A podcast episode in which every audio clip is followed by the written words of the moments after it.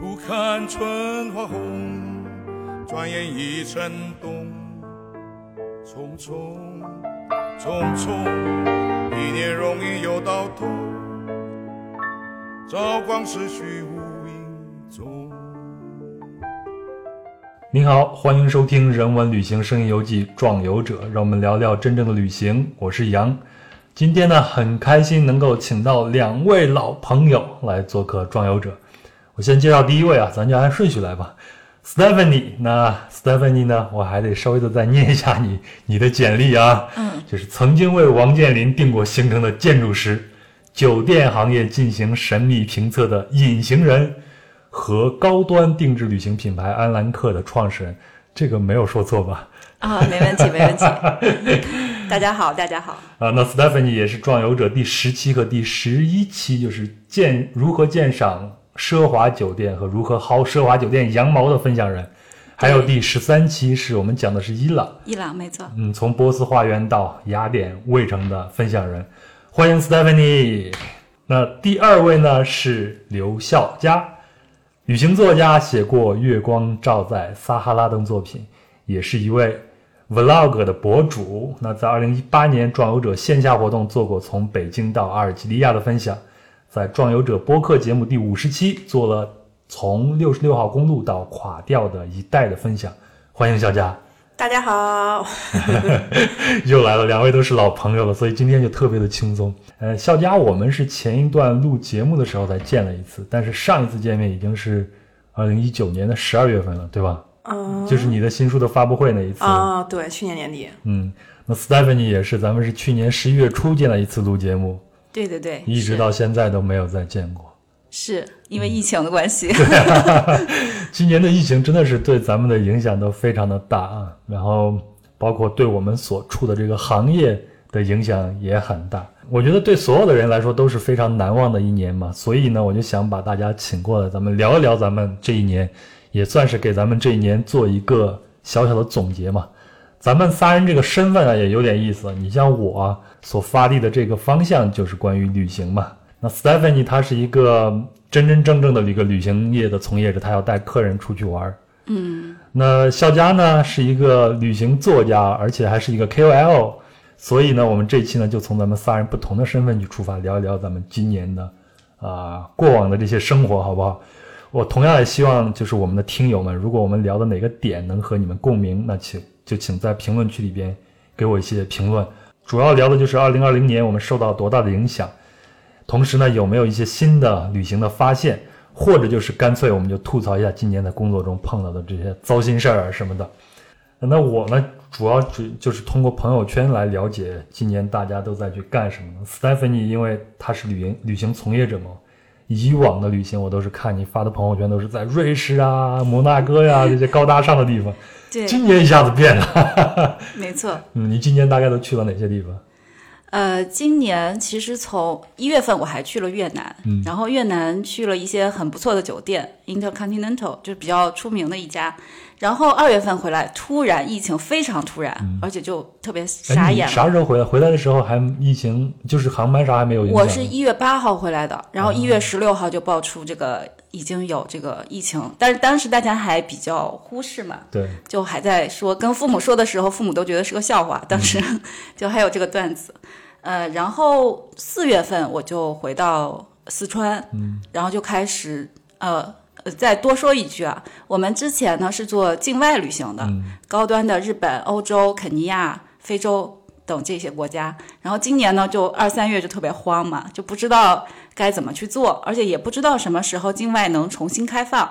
然后，所以四月我们就开始回到四川，以成都为基点，就开始研究这个 国内的旅行怎么开发国内的线路，对，怎么 开发国内的线路。嗯，然后结果。今年其实做的还不错，七月一个月做了去年营业额的百分之二十五。哎，这一点还蛮出乎我意料的，因为对我也很出乎意料，是是是，客单价低了很多，但是呃，就是需求还是在的，嗯嗯，需求在，就是因为大家都憋得太久了，是吗？对，而且我们现我们今年也做了一部分下沉市场，就是拼团啊各方面，就反正应对疫情嘛，也没有办法了。所以你做下沉市场，就是做拼团这种，肯定不是你原本的这种初衷了。啊，对对对，你就是为为了这个赚钱，你就低头了呗。为了方便大家出行嘛，我们其实那个利润很低的，现在。呃，那小佳呢？小佳，你今年我看，你看去年你还利用一张那个机票去做环游世界的旅行，今年好像都沉寂下来，是吗？你今年去哪儿了？我今年一共出过两次北京，我就去了一次内蒙的一个音乐节，然后一个是那个唐山旅游局邀请我去他们那儿参观了几天，然后下个月还要去桂林和南宁，也是一个旅游局的活动。对，然后等于说今年估计也就是出北京，出北京三次。那你好像还推掉了一些原本定在今年的活动，都推掉了是吗？对，本来有一个品牌赞助的一个公益活动，是第一次有中国人参加，是能去北极，而且是做那种呃狗拉雪橇，然后就机票都已经给我们买好了。嗯，但是但是就是延后到明年，但是 明年能不能去也不知道。哎，你看，马上圣诞节都来了，现在不都说圣诞老人今年到底能不能出行都是两回事。对，嗯，反正我那我也稍微的说一下我，我今年基本上是哪儿都没有去，然后大部分时间都在北京，唯一在外面过了一次夜是十月份的时候，跟我女朋友周年纪念去北京的郊区找一个小木屋住了一晚上，这就是我基本上差不多全部的出行了。嗯但是呢，呃，今年对我所做的这个行业，就是播客这个行业，好像有一个挺好的一个消息。我猜测，因为没有确切的数字支撑啊，我只能猜测，就是因为大家在家里的时间长了嘛，所以听播客的人好像一下子多了起来，而且有很多新的播客就冒出头来了。是的，是的。嗯我、我现在就是感觉你们点击率就是上去的还蛮快的，啊，呃，咱现在开始互捧了吗？商业互吹。我觉得除了播客，像什么做短视频的，也是一个就是是突然就是增长，就跟一个台阶似的增长起来，不是一个斜线的，嗯对，所以。所以我看肖佳，你就是在吃你的老本啊。现在剪的那些视频都是你以前出去旅行的那些，对吧？对，呃，vlog 是嗯对，然后短视频全都是做的探店。所以大家都只能挖掘一下身边的，或者做一下下沉市场啊。没错，没错。那小佳，咱俩人还有一个今年还有一个大收获呢，就是咱们就突出了呗。腰腰对，因为老老做在伏那个伏案的工作，然后本来以前是可以多动症的，嗯然后今年就都有腰有毛病了。我也是今年六月份的时候，那个时候就是要坐下来剪节目嘛，剪着剪着，突然有一天觉得，哎，我这个腿上怎么感觉有点麻呀？哎，怎么就麻到脚趾了呢？坏了，椎间盘突出了，一直到现在。我也是剪视频，咱俩一个是剪音频，一个剪视频。哎，大家都不好过。对对对，嗯，但是但是啊，我发现就像 Stephanie 刚才说，大家那个想出行那个欲望还是挺强烈的，特别是在疫情期间憋了那好几个月以后，好像突然一下子就有一个爆发了。你是从四月份开始，Stephanie？对对对，因为之前一直开玩笑嘛，说今年做旅游业的，嗯本来想那个咸鱼翻个身，结果没想到粘锅了，粘锅了。对，然后我们五一节的时候，其实在期待一个所谓的报复性消费，结果发现并没有到来。哎，我五五一的时，候也很多人不敢出行，我五一的时候是想订那个周边的民宿啊啥的，然后一看周边差不多一点儿，全部都订完了，在北京。哦，那可能就是这种自驾游，或者是，对对对但是坐飞机出去的这种基本上也非常少，而且很多政府、幼儿园、学校都不让，就是家长和学生那个对坐飞机或者离开本市。不仅嗯离开本市有这个有非常强行的规定，如果发现隐瞒或怎么样，是非常严厉的。对，我知道严重的跨区都要上报的。啊，对对对，是。呃，所以五一节就并没有迎来我们所期待的小高潮，但是去年五一其实做的特别好，去年是境外，然后但今年所以就一直到七月，就暑假的时候，呃，但是上海、江浙沪的客人出来也比较少，基本上都是深圳、呃广深的客人比较多出来的，嗯，嗯，那这个跟各地的疫情的发展情况还是有很大的关系的嘛？对，跟政策啊各方面都比较息息相关，嗯，那肖佳，肖佳，你是几月份出的行呢？十一那个音乐节本来你想内蒙是很冷的，它那音乐节都是露天的，所以应该是那个每年是七呃七八月份。九月份都会有点冷了，但是因为就是政府一直不让就是这种聚众的这种音乐节嘛，大家都都搁一块儿挺嗨的，所以就一直推推推推推推到了十一，十一已经冷的，就是说，因为我是跟一个乐队一起去的，键盘手、吉他手都是连手我我是我是什么都不用干，我只需要拍 vlog 就行了，我手都伸不出来。我说那你们怎么伸出手来弹乐器呢？就是他们已经拼了，没办法，戴上手套，那不行，那没有触感了。然后关键是他们还好，他们是天刚擦黑的时候的那那个表演，后面还有好对，后面还有一一两个小时的那更晚的。反正他们表演完了，就我的朋友表演完了，我们就全都撤回蒙古包里了，受不了了。然后我们就听见外面有人在表演，我们说哇塞，太敬业了，这冻成什么样了？嗯，所以你们也不不打算再出去听了？没有，实在是受不了，太冷了。对，十一挺冷的了。对，那那还去了趟烫山是吗？对，烫山。我看你在朋友圈里边对这边的评价都还挺挺高的，包括内蒙，好像你以前也去过好几次内蒙。对，我去内蒙去的那个次数最多了。有没有一些你觉得非常惊艳的或者重新发现的？这样一些美的东西呢，给我们分享一下。我发现人少了挺好的，因为我有的时候真的觉得人类是挺破坏这个地球的美感的。是，尤其是就是有一些地方，如果人乌泱乌泱的，那个景致挺好的，都会就是没有游游游玩的兴致了。对，这这是真的是我我这么说太得罪这个旅游的同业了。没有没有，我们非常赞同，因为我们就。不太提倡去打卡传统景区，对，就比如今年我其实也去了黄果树景区，就是说实在的，那个瀑布真的是很壮观，但是人真的太多了，你没法拍照。所以今年还是很多人吗？很多人，因为当时我去的时候九月份了啊，八九月吧，大概对，那会儿已经疫情基本上控制了，然后那个游客真的太吓人了。所以我们以后也不打算再去这个 景区。哇，那要是平时得多吓人！据说七八月就是整个贵州的旅行都非常火，就这种景区。对，我今年疫情的时候，我忘了是几月份了，就租了一辆车，从就是现咱们现在在的这个地方，然后我们就一直开到西山的那个森林公园，一共只开了三十分钟，完全没有人路上。跟过年差不多。对啊，而且觉得那个西山那个地方好美啊，也没有什么人，大家都是距离都相当远，一看见对面来人了，赶紧自觉的把口罩给挂上，没有人了就拿下来吸一下新鲜的空气，当时感觉很好，很好，很好。对，嗯，因为今年毕竟咱们都还是出去了一下，特别是你们俩人，咱们就分享一下，毕竟中国呀还是有很多非常美好的地方，咱们吐槽留到最后啊，咱们先说一下咱们今年。出去玩的印象比较深的地方，Stephanie 是跟我说说，你们今年开发了一些比较小众的新鲜的一些线路，是吗？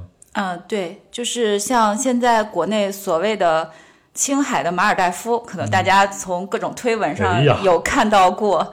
呃，就是在今年在青海、甘肃那边，包括有一些俄伯良的魔鬼城啊，还有火星营地，还有就是这个有几个湖，翡翠湖。呃，东台吉乃尔湖就这些，对对对，就是，呃，最主要也是因为人少，然后用无人机拍出来很美。那个东台吉乃尔湖其实去年也不是这样的，就今年不知道是因为什么关系啊，它那个水就涨起来了，然后它就变得非常蓝，非常漂亮。然后我还我在那个地方实地的时候，看到一个微商团队在旁边拉了一个帘儿，拉了一个那个红福，就说我们终于到了马尔代夫了，然后就拍照什么的，然后就是。就就感觉大家就对这个景点的认可度还是很高的，嗯，所以今年就是客人去过以后，基本上都非常满意，因为我们赠送旅拍，还有一些 vlog 之类的。赠送无人机的拍摄，然后客人就觉得哇，这个地方拍出来好美，感觉不像在国内。嗯，最终还是感觉不像是在国内。对，这就是重点。对对对，因为今年发朋友圈，你的你的推文要怎么才能从众多的朋友圈里突出？这个是一个很重要的因素。嗯，对。但是我自己以前啊，就是我其实以前也不是很喜欢在国内旅行。其实大家旅行都是这样的一个心态嘛，就是说要出去玩都是要去远方，对吧？就是大家其实是不太就是会忽略自己身边的这些美的。嗯，但是我一七年和一八年，一七年我就去了一次，就从西安开车一直开到敦煌，走一次西部。哦，那很好。对，然后一一八年的时候，哦，然后我就去了次新疆，哎，也是一七年去了次新疆，嗯，就在北疆那边开车转了一圈。这两次旅行就是完全刷新了我在国内旅行的固有的那种概念。我觉得中国真的是太美了，而且我现在就形成了一个想法，就是说，如果你要去环游世界的话，一定把中国放到最后一站，因为你你出去见到的很多很多的景色，你可能都能在中国能看得到，找到。嗯，然后你会不由自主的做一下对比，比如说我去玻利维亚看见它那个高原，我就心里想，卧槽，这不就是西藏吗？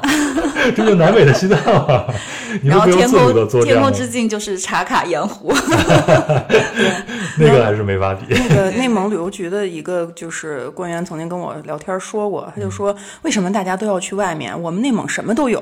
他说你就说美国黄石公园吧，它有的地貌你在内蒙全都能找着，火山还有那个一些就是地质类的那种的，全部都有。对，他说这这有有什么呢？我们这儿都有。所以对对对，所以咱接下来咱就聊一聊，咱们就算是这个这一趴就叫做重新发现中国，好不好？就我们以前忽略的，因为今年疫情的原因，咱们就重新去了，然后你看到那些美好东西，跟大家分享一下。斯蒂芬，你刚才你说了好几个景点，就捡两个你印象特别深的，跟大家稍微详细的描述一下呗。像刚刚说的那个大西北那边的线路，就是呃，它还有就是呃比较大的魔鬼城，呃，就是俄伯梁的这种，就感觉都不像在地球了，就感觉像是在火星。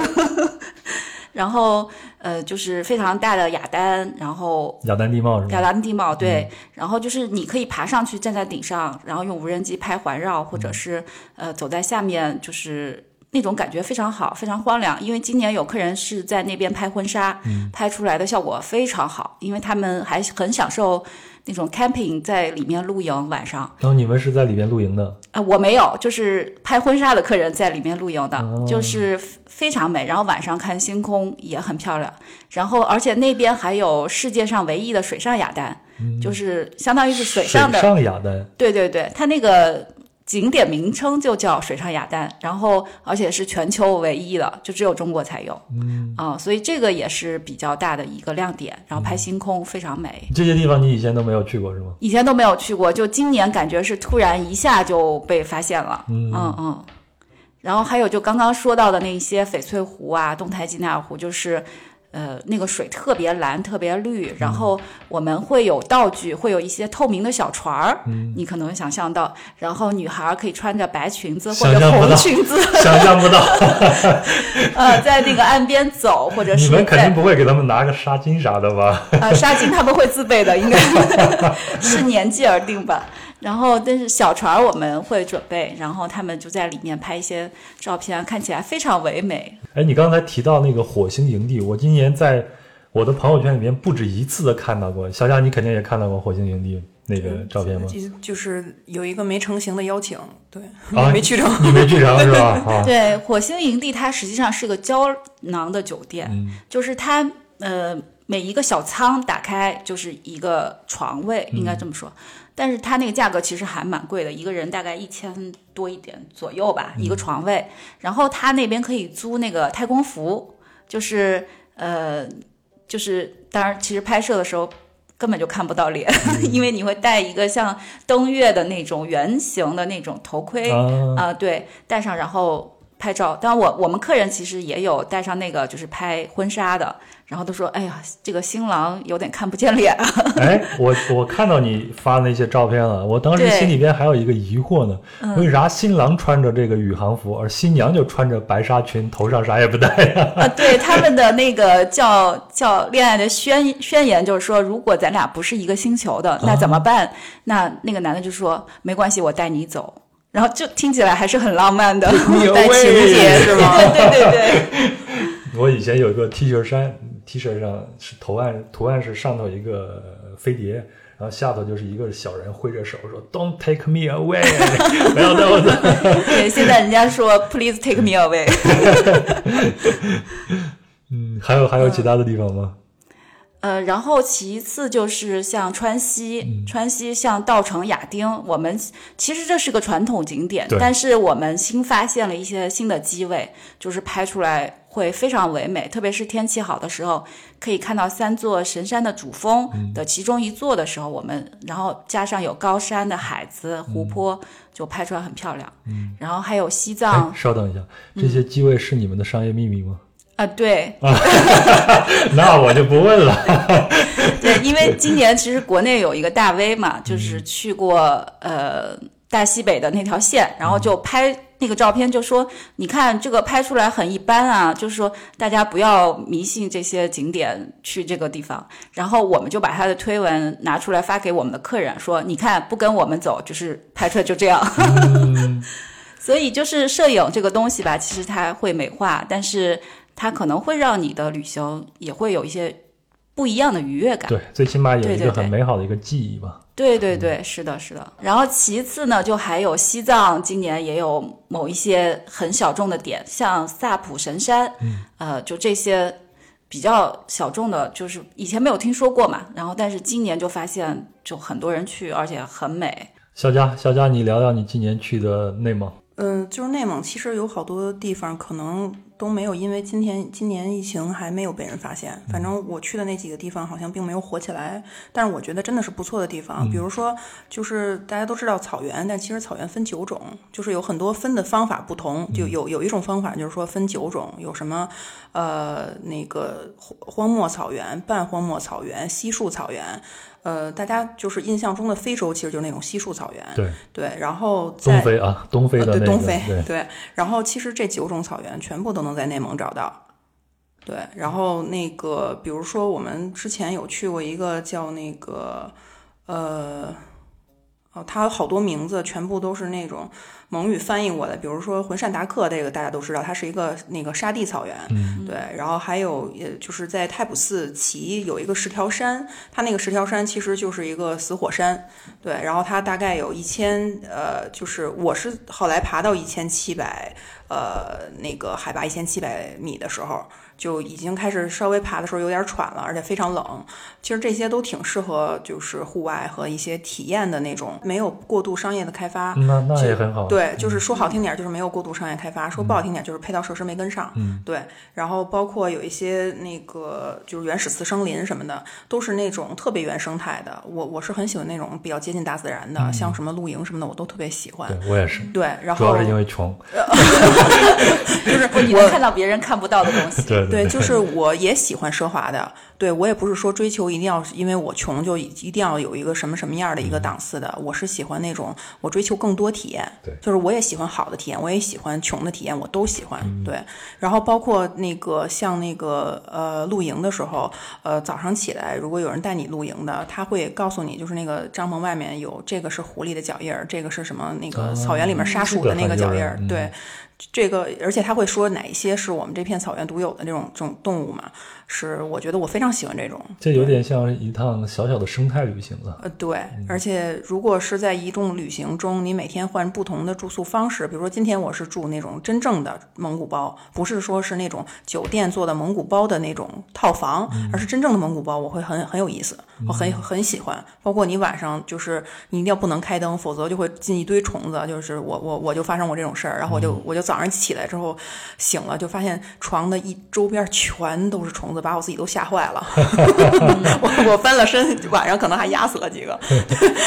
然后还有就是像露营啊，然后也有那种就是高档的酒店，就每种都换着来。我觉得这种就是我追求的这种体验更多，而不是只是单纯的体验很好。嗯对，小佳如，嗯我看你在朋友圈秀过你穿蒙古的那种传统服饰的那样的呃照片。对，哎，你真别说啊，你大眼看上去真像是一个蒙古大妞呢。我去好多地方，他们都觉得我是当地人，包括我在我在外国也有人问我说你是藏族人吗？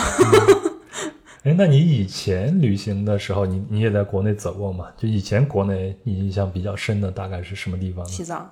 对我，我特别喜欢西藏，我还想再去一次呢。而且我走的是那个川藏北线，就是南线很多人走嘛，然后北线去的人不多。反正我像可可西里那边，呃，不是北线不经过可可西里，嗯，那个北线就是三幺七，南线就三幺八嘛。嗯，然后包括一共开了八天，然后路上除了我们自己这辆车以外，就只见过一辆跟我们相反方向的旅游车，就是就是一看就是那个外外地的省牌，然后他是自己，然后因为他停下来跟我们打听路，嗯，对，然后其他的车全都是当地的那种车，嗯，就是很少有人走那条线，对，然后当地人比较淳朴。去西藏的话，就是最好的风光真的都是在路上。了。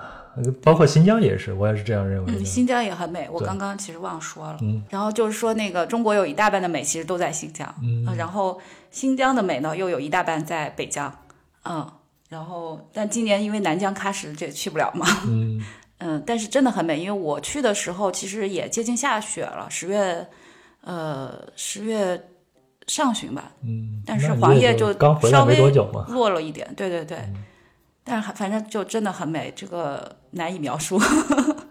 我一七年的时候去，就是跟一群朋友，我们开了一辆车，然后我们觉得最美的真的就是在路边。有的时候我们就是，嗯，到一个城镇买上馕，买上西瓜，到午饭的时候就随便往路边一拐，拐到一一片戈壁滩上，然后就把布一铺，西瓜和馕就放上去。当地人不就是吃西瓜泡馕嘛？对，然后你天上那个秃鹰啊什么的都在来回的来回的盘旋着，它可能等着看你走了能不能有点吃的东西。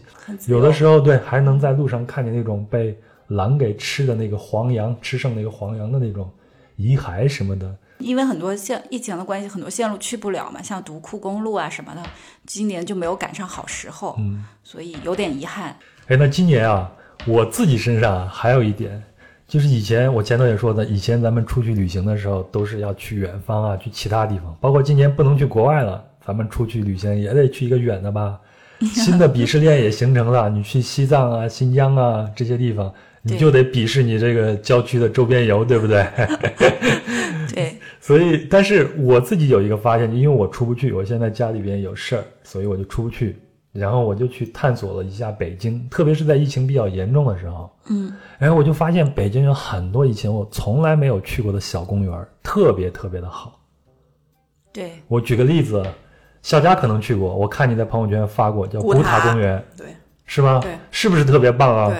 然后你在里边可以，对啊，你可以露营啊，你可以随意吊一个那个吊床啊。吊床和帐篷今年不许，那是因为第二次以后就慢慢的取消了，在之前还是可以的。对，然后你在那儿就吃个野餐呀，那一段野餐不是非常流行吗？就特别感觉特别的好，而且公园里边那个植被、草地、湖泊，还有露营地都很好。对，嗯。另外一个我发现还有圆明园，以前咱们去就去看一下那个遗迹。我今年去的时候发现里边有很多很多大片的草地，开着那种不知名的小花，你随便在上面打滚。没有人管你，这这是允许的，而且你可以在上头同样可以野餐呀啥的。四惠的那个外下头不是那个通惠河吗？嗯，通惠河畔，那个时候很多人在那儿，然后大家就是草地上一躺，然后看着那个通惠河水往下流淌，还有人在那钓鱼。另外呢，郊区呢我也去了不少地方，比如像我非常喜欢的那个怀柔的范齐路，它就是山上的一段路，有很多摩托车爱好者会去那儿跑山啥的。周末以前老看见摩托车跑山的。对，但是我就是开车去那儿，然后有的时候还稍微的下到沟里边稍微徒徒步，我觉得那片特别的棒，夏天去特别的棒。我之前也老去那边，有有一个白虎涧也是，它专门有修的那个山地摩托的赛道。嗯，对。还有那个范齐路那儿还有一个叫神堂峪步道啊，对对吧？你应该去过。哎，我觉得那个地方也很好啊，就是走个路、徒个步也很好。你能爬一段山，然后顺着河一直往里边走。我九九九几年的时候去过，九九几年小学那个春游去过。嗯，九几年我人家还没有出生呢。总之，我我想表达就是说，我们以前可能真的忽略了我们生活的这个地方，我们脚下这个地方了。嗯，肖佳，你有有没有一些新的发现呢？唐山嘛，我们要不你就聊聊唐山吧。唐山这样的地方，平常也不是一个网红城市。对，那个，但是我我这次去的时候，他们带了我去了几个那个主题公园，我还挺意外的，因为做的确实是挺棒的。如果我就虽然我没有孩子，但是我想，如果我有孩子，我一定会带他来这个这些地方玩的。就是它有一个是叫那个皮影主题公园，它里面所有的东西全部都是以皮影为主题。稍等，什么是皮影？就是那个皮影皮影戏戏的那个哦，皮影戏啊，对对对嗯然后他把它也不是说纯粹的，就是大家觉得很刻板的那那种皮影戏，他把它变成了就是卡通一些了，就小孩子会非常喜欢。然后他还会设计自己的那个卡通形象，然后跟这个整个主题公园都比较契合的。然后反正因为我觉得我挺幼稚的，我去了喜欢，肯定小孩儿也会喜欢的。嗯这个挺好的。这个其实皮影戏就是当地的一种民俗嘛，对文化传统嘛对，嗯，对，然后它包括呃，把那个就那样的玩玩好小孩玩的有这个滑梯，有有爬的梯子的那么一个那个组合的那东西叫什么我不知道，它也把它设计成了是皮影的元素，然后包括旋转木马也都做成了皮影的元素，就它整个这个园区用的这个元素特别好。嗯，那个谈恋爱的小年轻两个人去，我觉得也没问题。嗯对对，如果就是女朋友就是也特很幼稚的这种，也是会很喜欢的。你这个话要是一个男的说起来，立马有人骂你直对，男。我就我我就是个直男，怎么声了？誉在哪里？我我也幼稚，我也很喜欢。对，它这个收费吗？这个公园？收费啊，对，但是你那个票价我不知道，因为我没花钱。我们还去看了一个，就是在一个岛上的一个沉浸式的一个戏剧。嗯、就是他是把那个，就是大家都知道赵丽蓉那个是原来是唱评剧的嘛，嗯就大家一说唐山，其实都会想到皮影和评剧。那个他乐亭是在唐山吗？风声那个电影里边说的乐亭，乐乐亭，应该是好像是对对。对，他那个那个我之前还电影里面去过，嗯不，也唱那个？他那是乐亭大鼓吗？好像是吧？对，然后这个是一个就是呃新式评剧，他把评剧的元素和这个有点像音乐剧和话剧都放放在一起了。就是他如果他纯评剧的话，他怕年轻人可能接受不了。啊，对，然后他还就是做成了沉浸式，就是那个小岛，你会先过一个桥，进入这个小岛之后，其实就整个小岛都是舞台。哦对，然后你就跟着那个演员，在有人就是有引导你的，然后你就跟着那些演员从进去一个四合院，在那个四合院里面唱一段，然后再往前走，然后在一个塔的前面再唱一段，然后整个这个故事的那个呃转承起合也都是在这个呃你在小岛里面把整个景点看了一遍之后，他把整个故事也演完了。哎，这个非常棒啊！这个蛮有意思的。这有点像那种沉浸式的戏剧，比如像《就今夜无人入眠》对对吧啊，对嗯非常棒，非常棒！哦，现在国内的景点已经有人做这种主题性这么强的了。嗯，对。真的非常好。那咱后头吐槽还吐槽个啥呀？已经做的挺好了。Stephanie，你呢？对身边有没有一些新的发现？而且我对你，嗯你你是乐山乐山人是吗？对对对，哦，刚刚说是 乐亭，乐山是四川是吧？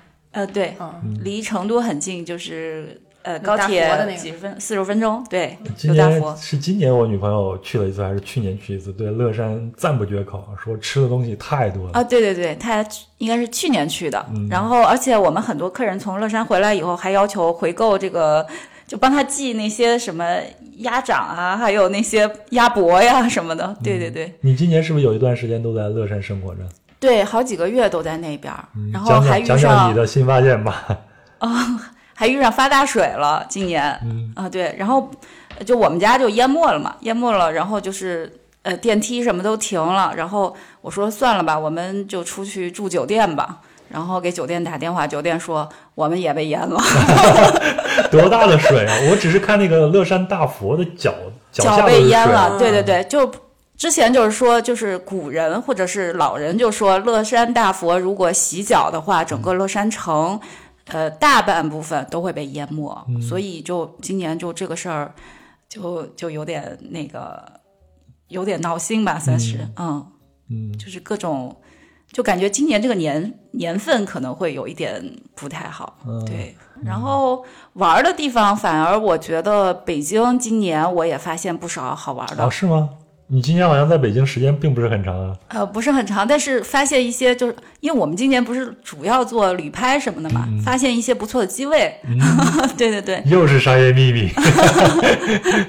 但是这个没有没有说就是呃有盈利性质啊，就有朋友来可能就免费帮他拍一下或怎么样的，大概讲讲在哪儿呗？嗯，就主要其实是故宫，故宫里面有很多机位，其实就前段时间不是那个红银杏叶红叶比较好的时候嘛，然后在哪些机位可以拍到就是没有人的故宫啊、而且拍出来就是气势感啊各方面就特别好，嗯哦，今年我有时候有时候我在咱们的群里边，就壮游者的听友群里边，就聊天的时候，大家都会分享一些自己各自家乡的美食啊、美景啊这样的一对对对些东西。是，可能我觉得今年也是一个契机，就是因为大家出不去了，嗯，可能会让大家被迫的吧，会更加的去欣赏一下自己所生活的这个城市，去多多挖掘自己身边的这些美好的东西，这也挺好的，也算是今年一个不好的年份的一个好的一个发现吧。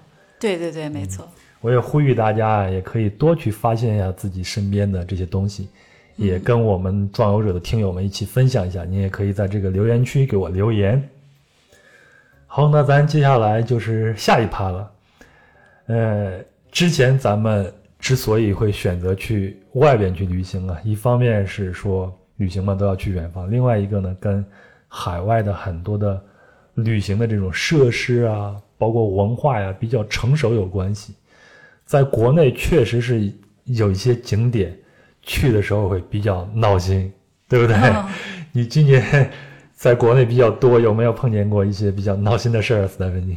呃，就是怎么说呢？因为这个世界比较大，反正总能遇上一些。其实，在国外有时候也能遇上各种各样值得吐槽的事儿。对，因为今年我从四月份到现在，基本上就一直在外面走，所以呃，当然也遇上的几率会高一些。嗯，就就比如说今年可能受到疫情影响吧，所以很多景区它的收费其实会比就是平时会会贵一些。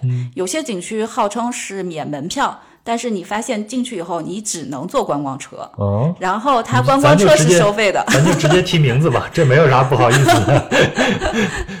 就比比如说像茶卡盐湖，或者其实好几个景区都是这样。那个观光车是一百块，然后他说是免门票，其实你算下来也不太便宜。它就是个门票啊，对对对这比那些收了门票啊再收你观光车那个也好不到哪儿去。对，稻城亚丁算下来好像也是三百多，嗯也不算很便宜。其实新疆刚刚说了嘛，是非常美的，嗯但是今年新疆宰客非常厉害。啊你碰见过吗？对对对，就是呃，像没有肉的那个拉面三十起，呃对，然后大盘鸡两百多一份，你是在景区内吃的还是在？是景区内，哦就是喀纳斯那边，就北疆吧。后来我们回到阿勒泰，物价一下就降下来了，牛肉面有牛肉嗯八块、七这块大概是对，这是正常的价格。就是，然后你就会跟老板聊天说你们东西为什么这么贵？他就说我们今年亏得很厉害啊，我们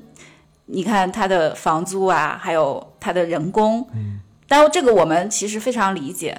然后他可能就把一部分损失会加载到客人身上，嗯啊，但是客人也没有办法，因为今年确实游客很少，然后你非要去这个地方，你就要付这个价格，对，啊，租车甚至我们能遇到 G L 八半天五千块，呃，但我们平时呃你在神州上租可能也就是几百块吧，啊，带司机他竟然能半天要出五千块的价格，嗯所以大家就是碰见人了，这点钱我不赚白不赚，该宰就得宰是吗？对，机场送机你都没有听过一千多，肖佳有碰到过啥，或者过往的旅行中有碰到过啥比较闹心的事吗？在国内的景区里面，有，其其实我我就觉得很多景区它没有任何的服务，就是圈起来一片地，然后收门票。嗯，就我觉得他把最漂亮的那片地圈起来吧，确实是他找这地儿确实是特别好。就比如说，比如说张家界，嗯，就是。我是先去了张家界之后，然后开车从张家界去惹巴拉，其实就是呃，就是凤凰的那个方向吧。嗯，然后那一路上其实的景色都跟张家界差不多，但确实是张家界那一片最漂亮。但他就是把那一片圈起来了，就是我不知道进去之后他给我提供了什么服务，我要交这个门票钱。嗯，对，他就只是圈了一片地而已。然后包括其实他最近这几年不一直被那个呃联合国教科文组织发那个黄牌警告嘛，就是因为他建了太多的这种呃非自然的东西，比如什么天梯啊、什么电梯啊、什么之类的。对，其实他已经收了一遍门票了，但是这些做这些也是要单交钱的。对，所以我就不明白为什么要要那个门票。包括有很多古镇也是，我在这个古镇里面，其实我有消费，我有吃他的东西，我有喝他的东西，我有住店，其实就已经在给当地创造这个就业，或者是增加当地的收入了。他还要把整个古镇都要圈起来收费，我觉得这挺不合理的。嗯对，我想起来，我一一年的时候去西江有一个千户苗寨，他把整个这个、哦今年我也去了你，也去了啊？，对，现在是多少钱门票钱？我当年是一百块钱的门票钱，就是你进这个寨子就要交一百块钱，而且它四处都给你围起来，就是山上都有当地人在那守着，要要对，那个这个也是只能坐观光车进去，我忘了是六十还是八十门票，今年，嗯。然后观光车另外收费，啊、然后住在里面体验其实不太好啊，因为因为你的行李什么的，所有都要提上山，嗯，就是如果你想住看能看到那个所谓《千与千寻》或者怎么样，晚上很美的那个风光，然后酒店不提供早餐，你下下山吃个早餐可能需要半个小时，嗯，哦。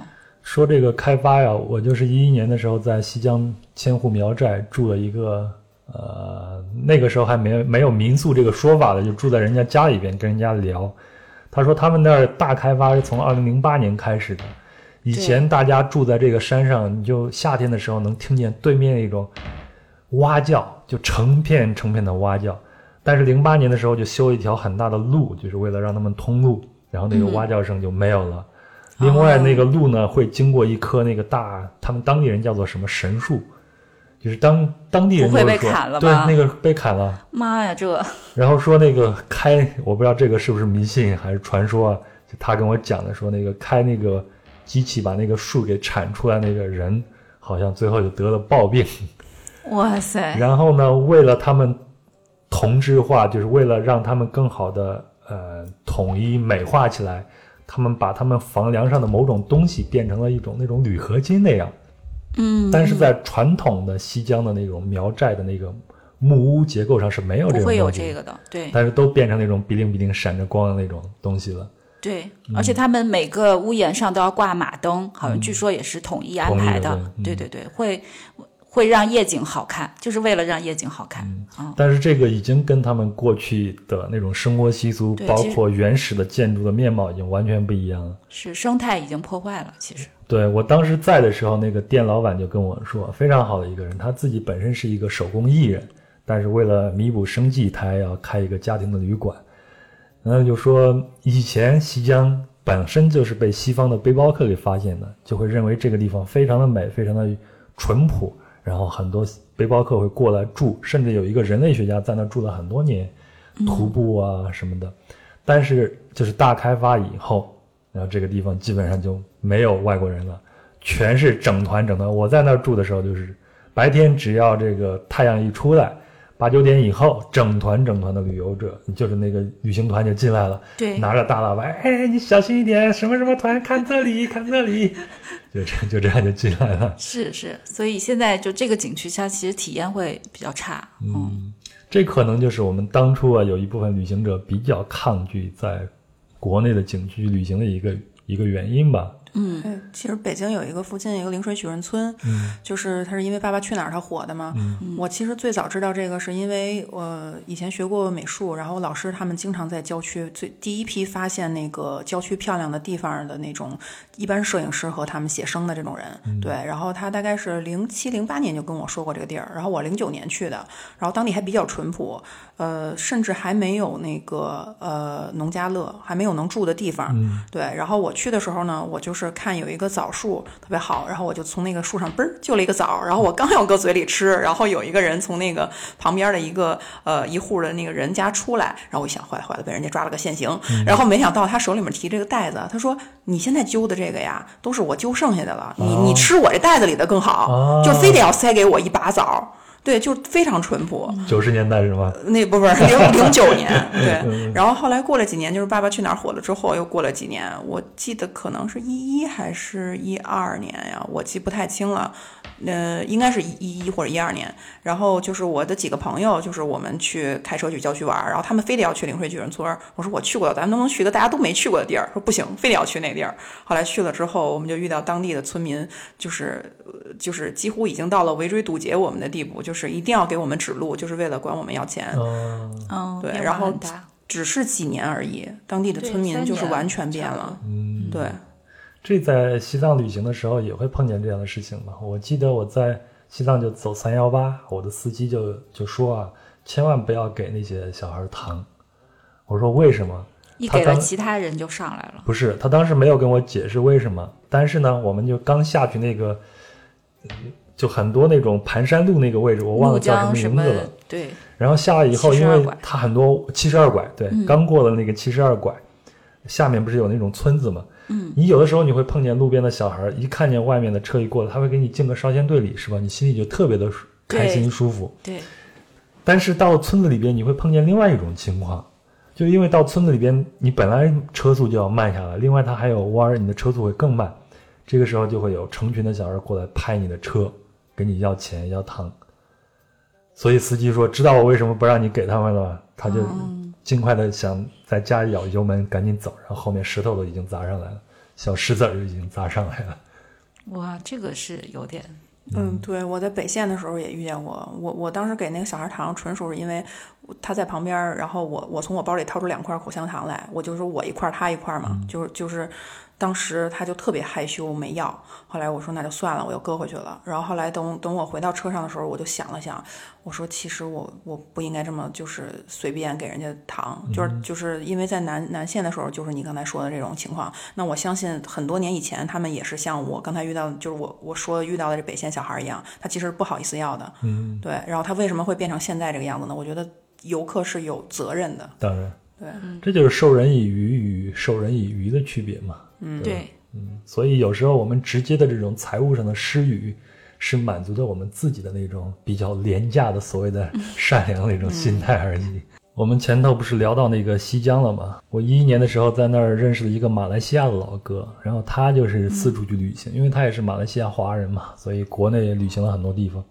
他就跟我说说，你有没有发现啊，在中国几乎所有的景点都有一条步行街，步行街里边卖的东西基本上都一样，痒痒挠啊，小锤子锤在自己身上啊，假手枪啊，小宝剑啊这些玩意儿，对吧？你没错有没有看到这个？甚至连吃的都一样。哦，对啊都是，义乌产的。啊，是啊，所以他我当时还真是没有发现，后来走的地方慢慢多以后，发现还真就是他他这种情况，然后我就发现国内的景点的同质化实在是太严重了，对，嗯，没错，特别是像云南，嗯。因为我们今年其实云南接的亲子团比较多，云南你就会发现大理古镇、丽江古镇、双廊古镇，嗯。就是基本上这所有就是去很多地方，就是呃，就有一些旅行攻略给你推荐的都是古镇，但这些古镇其实长得都差不多。嗯。嗯，就是说，如果你不是一个专业的研究者的话，你大眼看上去觉得他们真的就是差不多。对，除非你是一个专业的人，你可能从它建筑上的区别上能看出来一些不一样。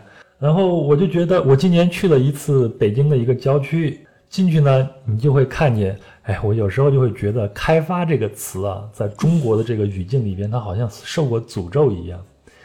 理论上来说，开发它是一个好的一个让人更有希望，能赚到更多的钱，你的生活更向美好的方向发展。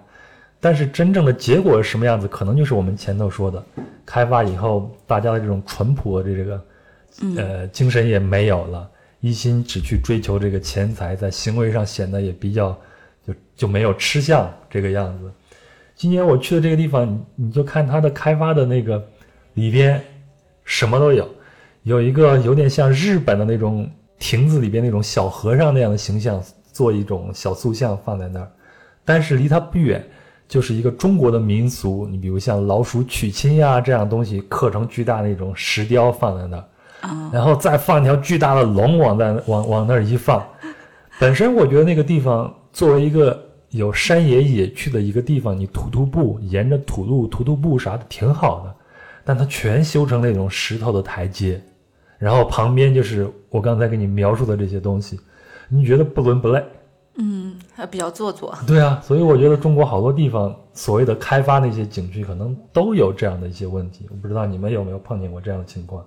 嗯，我我我是挺想吐槽这个的，就嗯有还有一个类似的情况，就是比如说在有人在讲解的时候，因为我是经常会蹭着那个导游听他在，就是别的团的导游，啊我会我会注意听他说什么。我会发现很多景区，包括一些纯自然的景区，那个导游他说的基本上都差不多。说你看这个这个山的形状像什么众仙宴宾啊，然后这个山是像什么猴子怎么怎么着摘桃啊，啊，然后这个说什么了。基本上都是那一套，嗯对。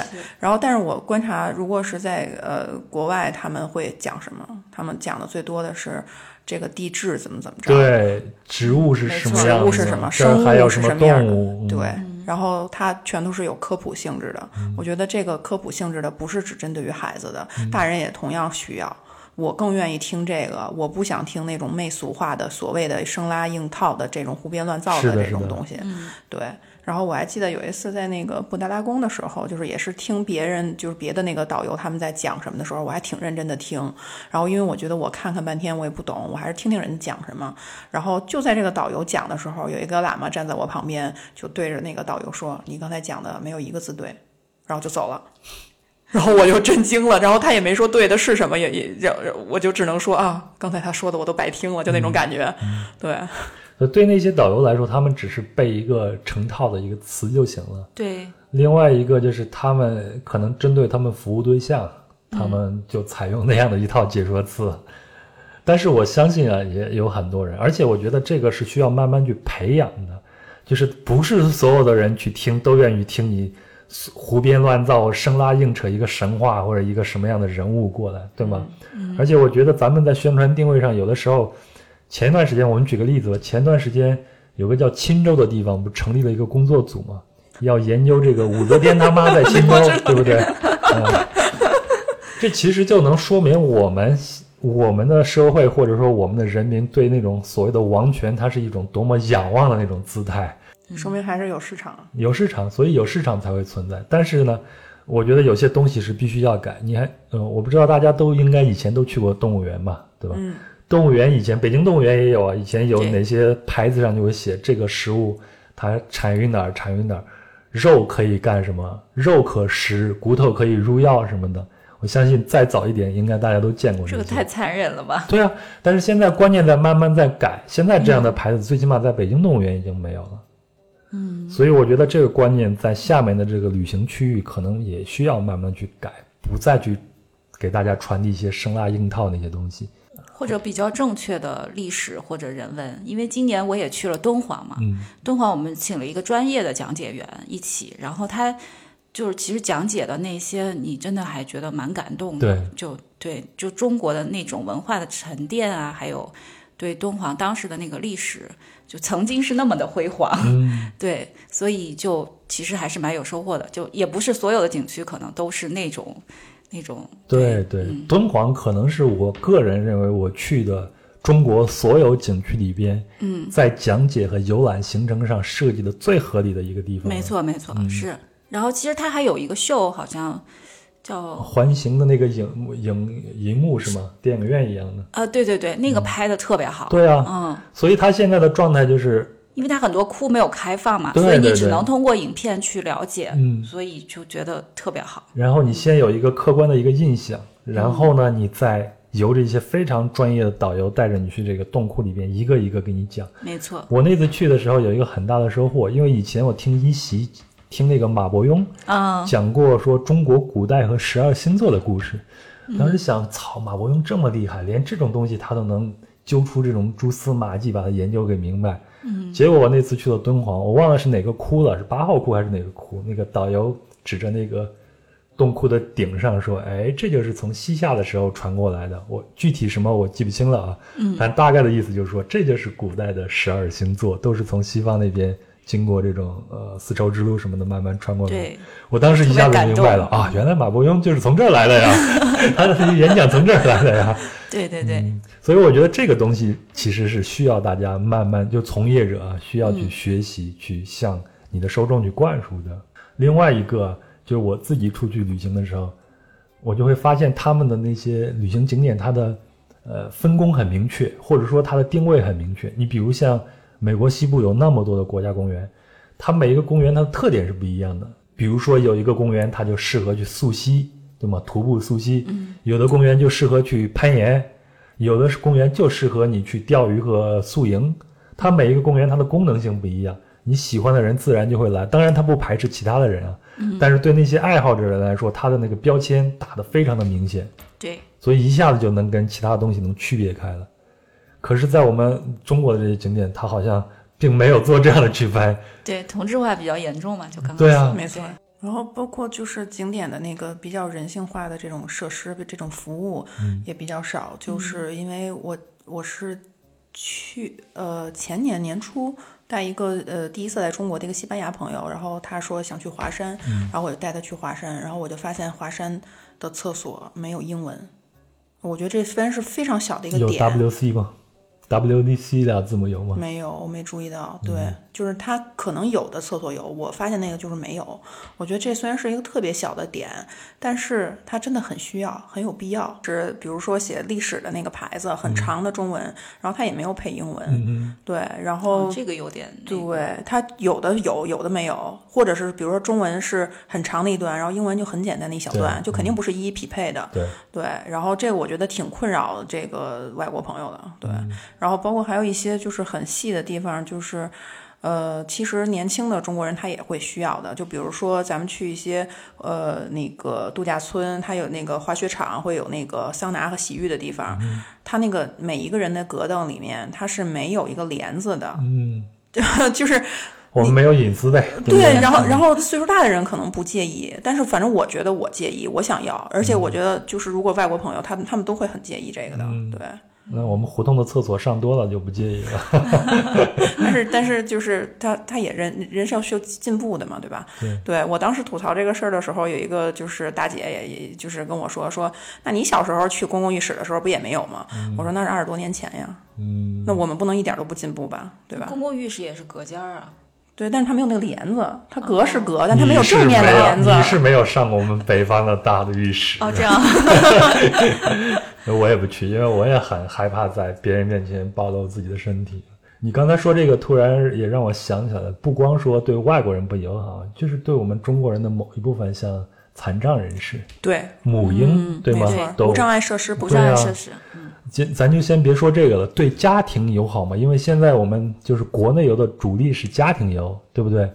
那我举个例子，像你在黄石公园，你去的时候，它收费是按车收费的，一个车十一美金。如果你把西部的所有的景区买一个 pass，也就是一个通票的话，大概是只需要七十美金就可以了。你一个车里边你坐四五个人，他就按车收费。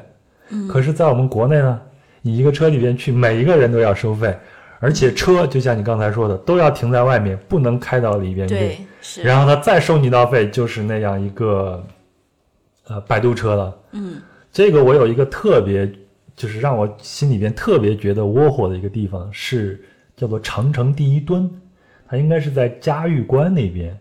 嗯，大家都看过今年我有去嘉峪关，嗯，我们应该都看过那个《新龙门客栈》那个电影嘛？嗯其中有一个镜头就是在那儿取的，就这个长城第一墩，而且它是明代万里长城最西端的一个墩台。那它有这样的名头，大家都会去看一次，去吧。我去了嘉峪关以后，我们就开车去了。结果到那儿门口先停下来，然后买完票进去，票价就不说了啊。进去以后，人家就直接说坐不坐电瓶车？我说离那儿有多远啊？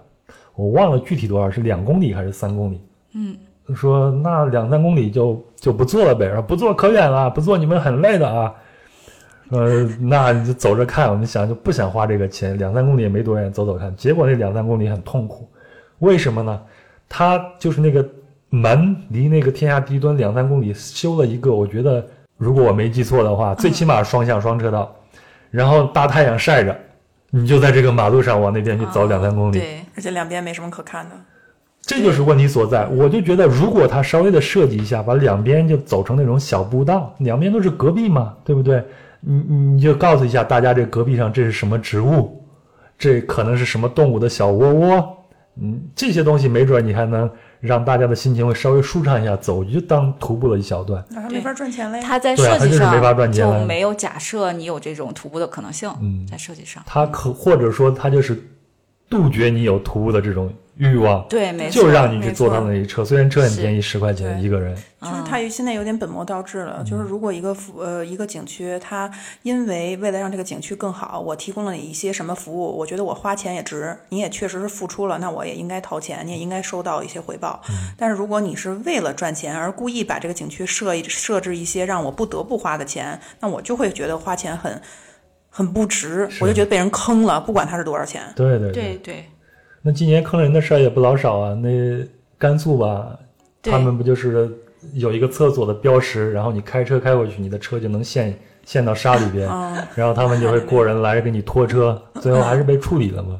是，嗯，就像今今年我也提到那个水上雅丹，全球唯一的，然后因为那个地方你只能用无人机才能拍出它的恢宏和它的那个大场景，因为你站的比较低就拍不出来，然后就有人在那儿设置了呃那个干扰系统啊，啊、然后你的无人机只要一飞。只要一碰到它那个信号，你就会掉到水里。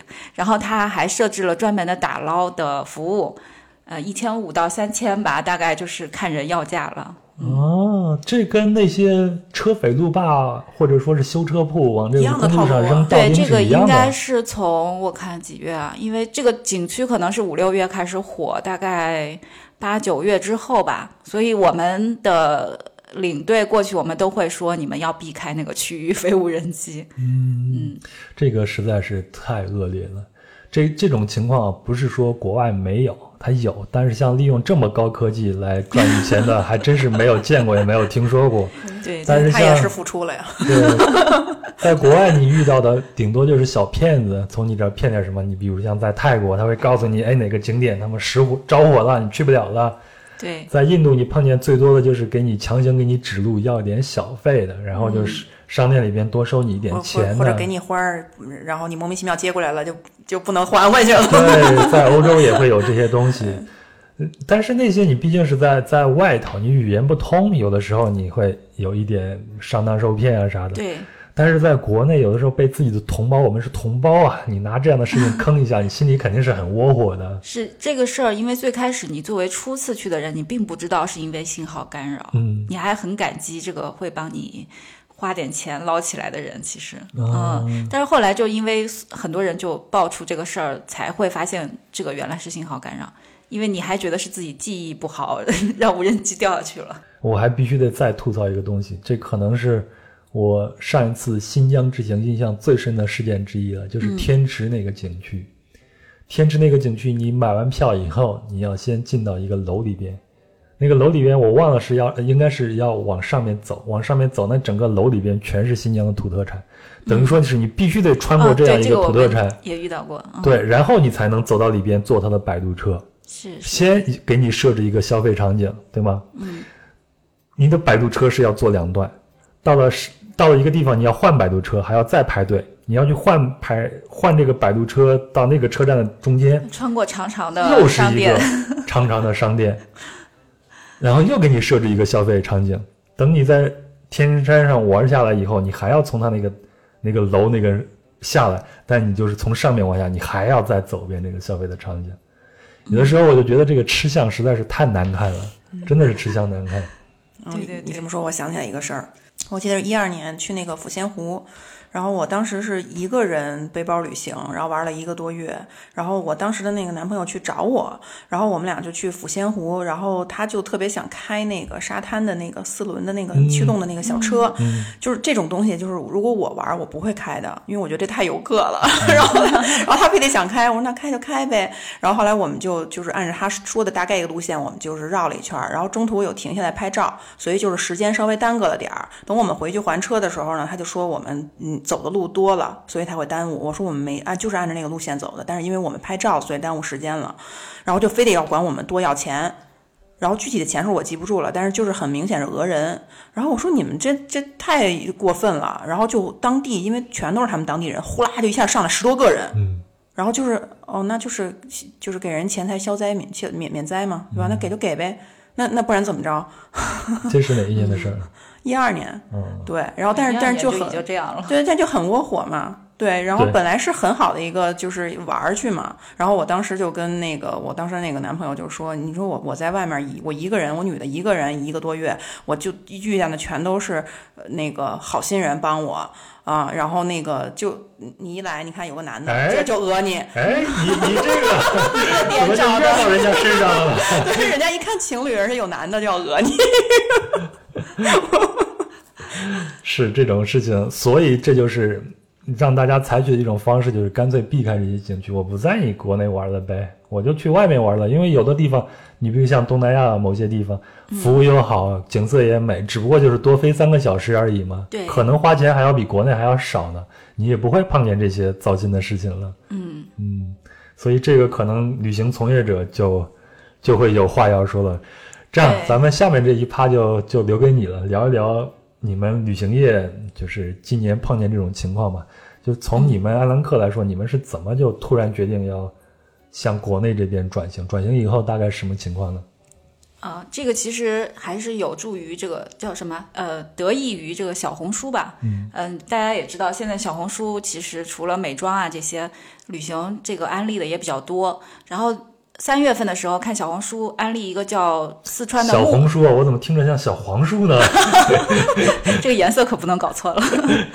然后一个四川的叫墨石公园，嗯然后因为我自认为我四川人川川西川北川南对嗯走的非常遍了，我怎么就没有听过这个地方呢？而且它拍出来那个风光啊，也也挺像在火星的。嗯 然后我就说，哎，我要回去开发一下。就我觉得现在呃，旅行其实。旅拍刚刚说过，旅拍比较重要嘛，就是打卡一些好的机位，其实比你打卡某一个景点要重要。所以我们就说回去就探索一下，调研一下，对对对，结果发现其实那个景区也蛮坑的，就只是为了拍照，因为也八十块钱，而且呃门票比较贵，然后观光车也可能五分钟都不到吧，非常近。就刚刚你说那些问题，它其实都有，但是因为大家出不去了嘛，所以就凑合着玩吧。国内，开玩笑，国内还是有很多拍出来照片。确实是很美的啊、当然这个是用无人机拍的前提，拍出来还是很美，嗯。所以就因为这个契机，就开始就回到四川，就开始呃去发掘这些比较美好的地方以及机位。其实就是说，美确实还是很美，因为像我们今年的大西北啊、新疆啊这些，其实游客其实量是非常少，所以就玩的也挺好的。我们国庆节的团，你想以往你都不敢想象国庆这种季节在国内玩会是挤成什么样。我们今年国庆的大西北团就是去可可西里捡垃圾，啊，对对对对对，然后有公益性质的是吗？有公益呃就公益性质的，然后捡了十袋吧，把那个车的顶上牧马人那个车顶上全部都装满了，然后而且没有人，还看到藏羚羊，然后我就觉得，哎，我我客人们就说哇，一个是这个旅旅行体验非常别致，还有就是他又觉得又是公益，而且也没有人，就觉得特别好。是的，是的，所以我还是觉得国内确实有很多非常值得大家去旅行的地方，但是尽量避开那些坑就好了。对对对，是。其实像贵州吧，就是像我刚刚也说到黄果树瀑布或者小七孔，风景是真的美，但是啊，以及贵州贵州的高速，其实它那个抓拍很厉害。如果大家自驾的话，一定要注意不要超速，否则罚到你怀疑人生。小贴士啊，对，我们都罚了小两千了吧，大概就是它的摄像头太多了，嗯。然后，但贵州也有很多，就像万峰林啊，还有一些比较小众的景点，其实人很少，现在也还算原生态，就蛮不错的。嗯，呃，而且贵州的美食也很好。嗯，对，好吃的是特别多。是是。今年那个大家不知道有没有看过那个电影《我和我的家乡》，其实就一个一个小故事，沈腾啊，还有他们演的，就表面上看起来其实是一个，呃，呃呃，不说表面上，就是说是它其实是一个促进就旅游的一个宣传片宣传片，对，啊。它就有贵州啊、千岛湖啊，还有东北啊，就是呃，其实是鼓励大家也走出去，在没有就疫情比较能控制的前提下，对。其实我也挺希望大家多在国内走一走，真的是，我是由衷的，就是 有这样的一个想法，就是国内真的很好，有很多地方真的是很美。没。错。如，果你即便是你喜，不管你是喜欢大自然，喜欢这种自然风光，还是你喜欢那种人文、喜欢历史，你都可以找到相应的地方去去看、去探索的。对对对，只要避开坑就好了。对，关键就是要避开坑。是，哎，那 Stephen，你你有没有想过，就是说这个疫情啊，它大概会持续多长时间？会对你接下来的方向会有一些什么样的影响吗？呃，对我目前来看，就像张文宏医生说，他可能会持续到二零二二年。我觉得他这个其实是一个比较保守的说法。嗯，现在看美国啊，以及欧洲，其实我们欧洲是有领队嘛，然后呃，今年他们在外面其实，但有一段时间是可以出行，但是上个月法国又封国了嘛，所以就是看起来。国外的形势还是比较严峻，嗯，所以保守估计明年日本、泰国或者东南亚这些能开，我觉得就已经很不错了。但是，呃，希望看现在看起来比较渺茫，所以明年主要任务可能还是继续就是国内的这些景点的继续的呃新的景点的开发和去设计吧。嗯，所以你们会有你们专业的人士去。去探索一些、摸索一些新的点，就是你们的商业机密，是吗？对对对，我们每一条线都有自己独特的呃拍摄机位，就所谓的商业机密。朋友圈里边也有很多这种旅行业的从业者嘛。嗯，我以前效力过的一个公司本身就是做这种拉美旅行的，但是今年疫情开始以后，都在积极的转向。就转到做北京周边啊，做这种家庭游啊、儿童游啊等等。嗯嗯。我看到一个很有意思一个图片啊，给大家描述一下。他说是旅游人也有鄙视链，然后第一个最上头的是以前啊是极地旅游，就是北极、南极。对。然后接下来是北非、拉美旅游，接下来是欧美、澳新旅游，接下来是日韩、东南亚旅游，接下来是国内旅游，接下来是周边游。这是以前的鄙视链，那还有更细的呢，就是港澳台鄙视国内，国内鄙视周边，周边鄙视农家乐啊。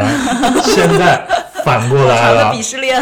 但是今年这个鄙视链已经反过来了，就周边也要可以鄙视国内旅游，国内旅游鄙视日韩东南亚旅游。后面我就不用说了，反正都出不去嘛。是的，是的。嗯，因为对你们会有什么影响吗？呃，今年目前看还好，但是有一些像我朋友，有一些是做签证啊什么这些，就完全基本上就歇了。今年，啊。初看春花红，转眼已成冬。匆匆匆匆，一年容易又到头。朝光逝去无影踪。好了，以上就是本期的全部内容了。非常感谢 Stephanie 和笑佳，也非常感谢您的陪伴和聆听。那二零二零年就即将过去了，不知道您在这一年的感悟是什么？有没有出去旅行过呢？有没有一些糟心事儿？或者说有没有发现些身边的美呢？不管怎么样，如果你有什么想吐槽的，不妨在评论区给我留言。或者呢，请您微信添加“壮游者二零一八”，也就是“壮游者”的拼音全拼加上二零一八，他会将您拉进“壮游者”的听友群，跟大家一起讨论。最后呢，如果您喜欢本期的节目，也请转发给身边的朋友。那本期的相关图片也会在“壮游者”的公众号里边呈现，微信搜索并关注“壮游者”就可以了。好了，二零二零年的最后一个月了啊，祝您一切顺利平安，我们下期见。那本期的主题曲呢是胡德夫的《匆匆》，我自己非常喜欢的一首歌曲，也和您一起欣赏。我等到了尽头，望叹痴心。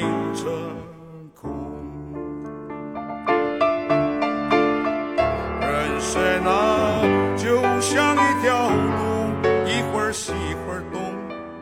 匆匆匆匆。